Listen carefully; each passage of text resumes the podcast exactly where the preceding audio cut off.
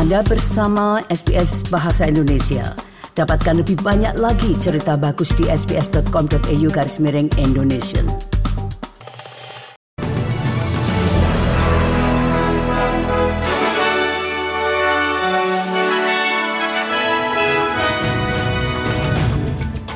Sari berita untuk hari Jumat 7 Juli 2023. Mantan pemimpin Partai Buruh dan Menteri Layanan Pemerintah saat ini, Bill Shorten menyebut skema Robodebt yang melanggar hukum sebagai kereta barang kesengsaraan. The fact that they kept this freight train of misery going, someone's got to be responsible. Twitter dilaporkan mengancam akan melakukan tindakan hukum terhadap Meta atas aplikasi Threads yang akan bersaing dengan Twitter. I think Elon Musk should be quite careful about the way he thinks about throwing legal threats around. Baiklah pendengar, berikut ini kami sampaikan berita selengkapnya.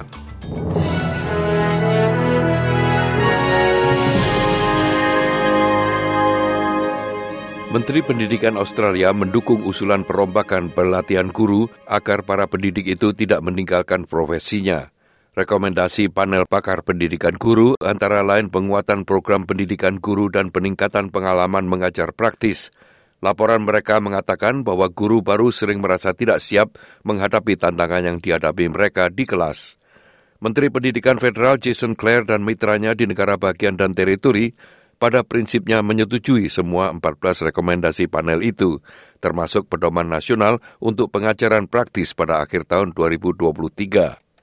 Ia mengatakan perubahan ini akan membantu menciptakan dan mempertahankan lebih banyak guru-guru. We've got a teacher shortage crisis in this country at the moment, and the report that we examined yesterday and that we gave in principle approval to says that if we make reforms to the way we do teacher training and we provide teaching students with better practical experience, then more will complete their degree and more will stay on for years and provide an invaluable education to children right across the country. Mantan pemimpin Partai Buruh dan Menteri Layanan Pemerintah Bill Shorten menyebut skema Robodebt yang melanggar hukum sebagai kereta barang kesengsaraan menjelang pengumuman temuan Komisi Royal. Laporan tersebut menyebut krisis Robodebt Centerlink Australia sebagai kegagalan terbesar administrasi publik dalam jaminan sosial dan diharapkan dapat mengidentifikasi siapa yang bertanggung jawab dan apakah mereka dengan sengaja menjalankan skema itu melanggar hukum. Penyelidikan yang dipimpin oleh mantan Hakim Agung Queensland Catherine Holmes dibentuk untuk melihat pembentukan, desain dan penerapan skema pemulihan utang otomatis, hasilnya, dan penggunaan penagih utang pihak ketiga. Rencana pemulihan utang Departemen Layanan Kemanusiaan sebelumnya melihat 443 ribu orang dikejar secara salah. Akhirnya berhasil diakhiri dengan class action yang memaksa pemerintah membayar 1,8 miliar dolar kepada para korban.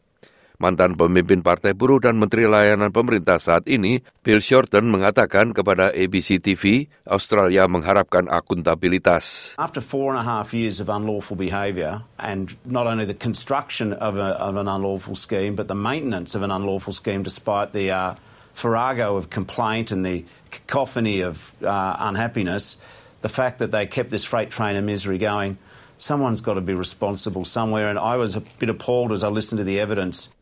Pemerintah federal telah mengumumkan rencana untuk meningkatkan kualitas penyedia layanan ketenaga kerjaan disabilitas atau DES. Tingkat pengangguran penyandang disabilitas usia kerja Australia telah mencapai dua digit selama tiga dekade, mendorong Menteri Layanan Sosial Amanda Risworth untuk merilis kerangka kerja kualitas DES. Kerangka kerja ini akan menilai penyedia DES mulai dari organisasi nirlaba besar hingga nirlaba kecil terhadap empat elemen yaitu hak peserta, pemahaman kualitas, kemampuan penyedia, dan kepatuhan. Risworth telah memberitahu ABC bahwa hak tujuan dan kebutuhan dukungan bagi penyandang disabilitas telah menjadi prioritas pemerintah. We need to look at this from all angles. So uh, we need to improve our disability employment services. We also need to work with employers, and that's what we've done. Uh, we've funded uh, a number of partnerships um, with the BCA and, and with the tourism sector to get them to build capacity uh, in their uh, workplaces to have the confidence to take on someone with a disability. Kamar Dagang Federal Industri Otomotif mengungkapkan China telah menjadi pemasok kendaraan terbesar ketiga di Australia. Dilaporkan sekitar 23 ribu mobil buatan China diimpor bulan lalu, sekitar 150 persen lebih banyak dari waktu yang sama tahun lalu. Peningkatan tersebut berkontribusi pada kenaikan 8,2 persen dalam jumlah total mobil yang terjual di seluruh sektor pada paruh pertama tahun ini dibandingkan dengan paruh pertama tahun 2022. Direktur Chamber Peter Griffin mengatakan industri telah menikmati bulan Juni terbaik sejak tahun 2018. Timing is an important factor with this, and some of the deliveries, or many of the deliveries that are being made in June this year, would be for orders that would have been placed back in 2022.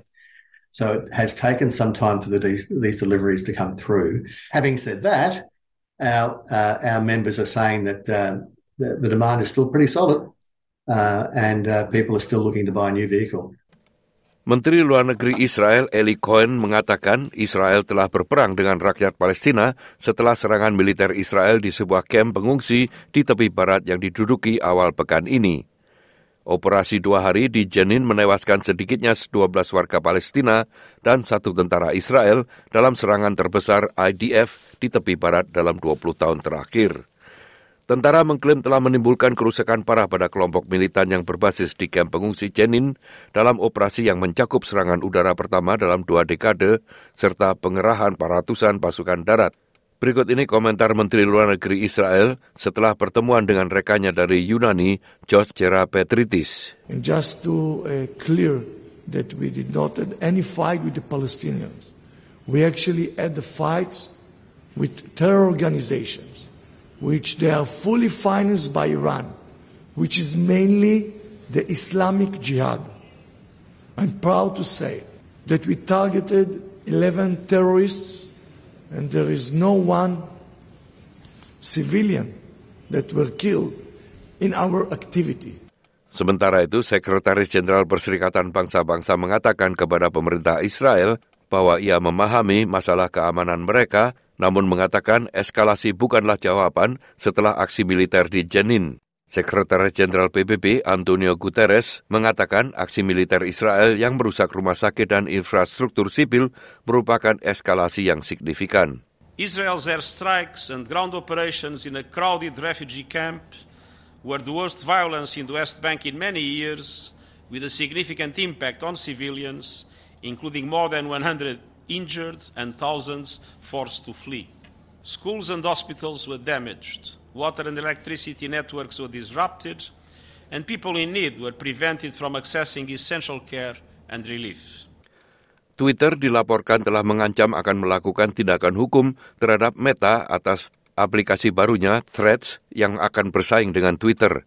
Menurut surat bocor yang ditujukan kepada Mark Zuckerberg, seorang pengacara yang mewakili Twitter menuduh Meta menggunakan rahasia dagang Twitter dan kekayaan intelektual lainnya secara tidak sah dengan memperkerjakan mantan karyawan Twitter untuk membuat apa yang mereka sebut aplikasi peniru.